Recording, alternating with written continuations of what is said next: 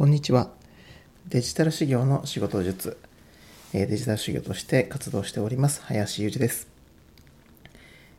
今回から複数回に分けまして、修行の当たり前と世間の当たり前がだいぶ違う状態になっていると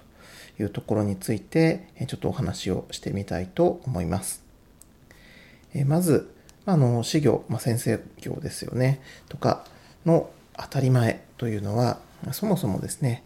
世間の当たり前とだいぶずれているという状態があります。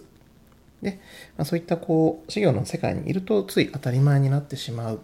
ことなんですけれども、どんどんこう、世の中の当たり前から離れていってしまっているような気がするという部分がありまして、まあ、そういった部分がこの修行の世界というのがですね、まあ、遅れていってる。で、まあ、仕事としてもですね、こう今後なくなっていってしまうんじゃないかなんて言われるようになっている一つの原因なのではないかなと思っています。まず1回目の今日は事業の営業についてお話をしてみたいと思います。まあ、あの事業といえども仕事は仕事ですので、えー、まあ、自分の仕事を知ってもらうで、お客様に紹介をする、契約をしていただくというのがですね、どうしても必要です。必要になってくることなんですけれども、まこの営業するという言ってもですね、あの、電話をかけてこう売るとか、えー、知らない会社にピンポンピンポンってこう突然訪問するとか、まあ、そういったことはね、さすがになかなかやらないかなと思うんですが、まあ、どんどんね、いろんな活動をするということはいいんですけれども、そもそもこの営業というところに、えー、なかなかね、こう課題意識というか、苦手な方というのが多いというのが、事業のね、えー、当たり前かなというふうに思います。それは、まあ、やはりあの仕方のない部分も、えー、あると思うんですけれども、まあ、この営業していくその手前で、え、最低限こうすべきことというのができていないというのがですね、えー、多いように思います。例えば、え皆さん新しい何か商品とかを、え知った時まず何をするでしょうかというと、ま検索をしてどんなね、ものなのか、どこで売っててとか、まお店の名前聞いたりしたらね、それどこにあるのというので調べること、え多いと思うんですけれども、あ、の、死魚の、え世界ですと、そもそも、まそういった調べても出てこないと。あまあ、サイトがですね、見つかりやすい、見つかりにくい、まあ、そういったね、問題もあるかなとは思うんですけれども、サイト自体をそもそも作っていない。そういったね、えー、ケースもよくある話です。まあ、あの、うちはこう紹介でね、やっているからいいんだとか、えー、まあ、いろんなこうお考えがね、えー、ある先生方も多いとは思うんですけれども、まあ、やはりそのお客様の立場を考えると、やはりその最低限、調べた時にこう出てこないというのはね、え、情報出てこないというのはどうなんだろうというふうにま思うことですし、ま、ご自身だったら、え、初めてね知らないところに行く知らない人と会う、え、その会社ってどんな会社なんだろう調べると思うんですよね。であるならば、まあ、あの営業はね今間に合っているというしなくてもいいんだという事務所さんもあるのかとは思うんですが、まあ、そんな時でもお客様が自社をね、紹介してくれると、他のお客様に紹介してくれるといったようなこともありますので、やはり最低限、ご自身の、まあ、自社のね、事務所のサイトがあるというのは、こう必要なことなのではないかなというふうに思います。でまたこの自社のサイトにま関連したことにはなるんですけれども、ま時折あのお見かけするのがですね、あの Gmail とか、まそういった、えーまあ、メールアドレスを名刺に記載されているような、まあ、先生というのもあのサイトがないのに関連してですねあのお見かけすること時折あります。まあ、あの Gmail が悪いというわけではないんですけれども、まあ、あのご自身がまあお客さんになった場合に、お客さんの立場で考えたときにはこれどうなんだろうかなというところで、まあね、フリーのメールアドレス、えー、サイトもない、えー、本当に大丈夫かなっていうふうにね、えー、思われてしまうことにも、まあ、なりかねないかなと思います。で、また、まあ、Gmail もですね、あのフリーの、まあ、環境というところだと、まあ、そもそもこの情報というところでも、えー、どうなのかなとということになってしまいますので、まあ、やはり自社のあのドメインなんとかなんとか .com とかですね、まあ、いろんなドメインありますけれども、やはりこうオリジナルの、まあ、しっかりあの覚えていただきやすいようなあの自社のドメインを取って、まあ、やはりちゃんとホームページがある。で、またメールアドレスも自社の、まあ、メールアドレスあるといったところは最低限のこう、ね、あの準備しておくべきものなのではないかなというふうに思います。そのプロバイダーでこう付与されたプロバイダー名が入っていらっしゃるメールアドレスというのもまお見かけしたりするんですが、まあ、やはりそれですとこうどうしてもね、まあ、プライベートなものと兼用をしているような、まあ、実際にはねあのお仕事専用で使われているのかもしれないんですが、ま、そういった印象も、えー、出てしまいますし、ま、やはりこう対外的にはあのご自身で、えー、独自の、まあ、ドメインなりメールアドレスなりしっかりね持っているというところは、まあ、あの整えておくべきことなのかなというふうに思います。はいまあ、こういったサイトとかメールアドレスですよね。まあ、そういった部分、まあ、営業する前の段階で、まお客様が来てくださった段階で、自分のことを調べてくれた段階で、こう、ね、ちゃんと整ってない、最低限、まあね、普通だったらありそうなものがないというのは、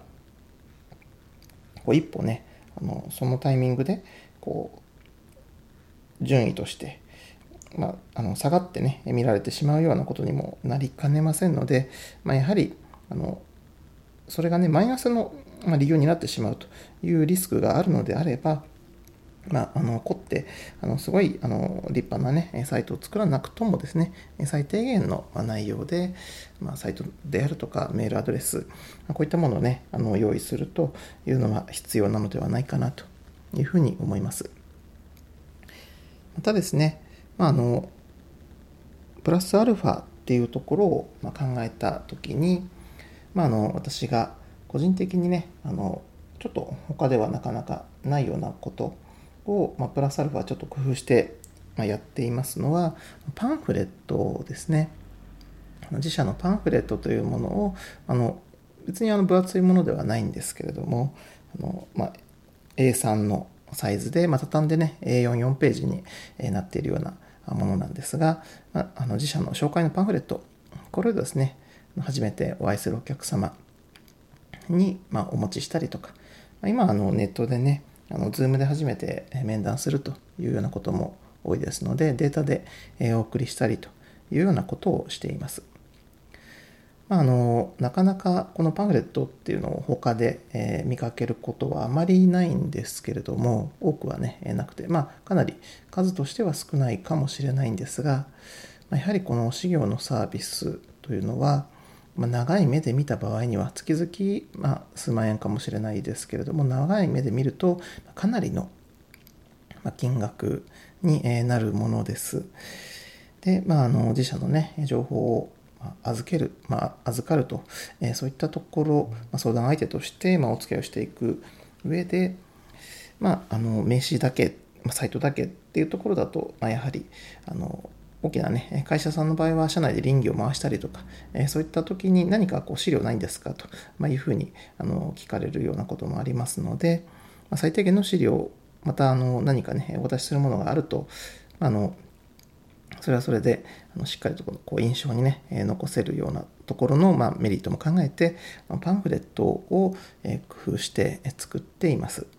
まあ、あのこういったパンフレットもですね、場所を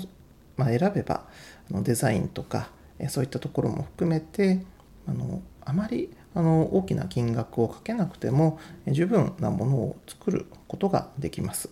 はい、あの自社私の場合ですと非常にあのこう手軽にですね作らせてくれる方作っていただく方と知り合いになりましてあ、ホームページなんかもいろいろとトータルであの対応していただいてるんですが、パンフレットについては、もう本当数万円でですね、あのしっかりあの取材をしていただいて、デザインをしてもらってあの作っています。あの起こったものな、長くね、まあ、今リニューアルしてる最中なので、起こったものを作ればそれなりにあの金額もかかってくるところだと思うんですが簡単なものをまず、え作るというところでは何十万円もかかるとかそういったものではありませんので、まやはりその長い目で見ると高額なねあのサービスを売っているという仕事なのでパンフレットというのも準備をしています。はいえー、まあ、あとはですねあの名刺なんかもあのちょっとしたこう必ずねあのお渡しするものなのでそこで印象を残せるか残せないかというところもですねあの名刺をこうが後でま働いてくれるというところでは大事なのかなというふうにま思ってますので名刺に関しても、まあ、私の場合はちょっと工夫をして、まあ、名刺を専門でですねあの見てくださる方のまアドバイス受けて、ま名刺作ったりしています。名刺に関してはあのいろんなところでねあの見てくださる方もいらっしゃったりとかリニューアルするのにもあまりコストが大きくかからないかと思いますのであのどんどんどんどんこうリニューアルをしてみるといいのかなというふうに思いますそうするとこう何人かでねお会いしてる時に新しい名刺を配ったりしてると「先生変えたんですか?」みたいなところで、まあ、それがねすでに知ってる方にも、まあ、もう一回お渡ししたりとか、まあ、あの話のね、あの種にもなりますので、名刺なんかも、まあ、パンフレットもそうなんですが、定期的にこうリニューアルというか、どんどんやはり良くしていくというところを心がけています。あ、あとはですね、あのこれもかなりあの数としては少ないと思うんですけれども、自社のこうオリジナルのロゴとかですよね。これはあのやはりこう自分の事務所というのを一つのこうイメージで、えーしっかり立てていくという上ではあの必要なものかなと思います。ロゴと、まあ、あの文字と合わせてですね、ロゴマークとあのタイプ、文字の部分、え合わせて、しっかり一度作ってみる。ま、これも出す場所によって、まあ、ロゴに関してはそれこそ、え価格もピンキリかなとは思うんですけれどもやはりこう一つ芯の通ったあのイメージというのをこう持っていただく上ではあの結構有用なあのツールとなりますので、ま、こういったものをこう徐々にねあの準備していくとやはりあのしっかり効果も出てくるとですねやってよかったなっていうふうに思えると思いますので、ま、こういったところをやっていくと、ま、いいのかなと。でまあそういったところができてない、え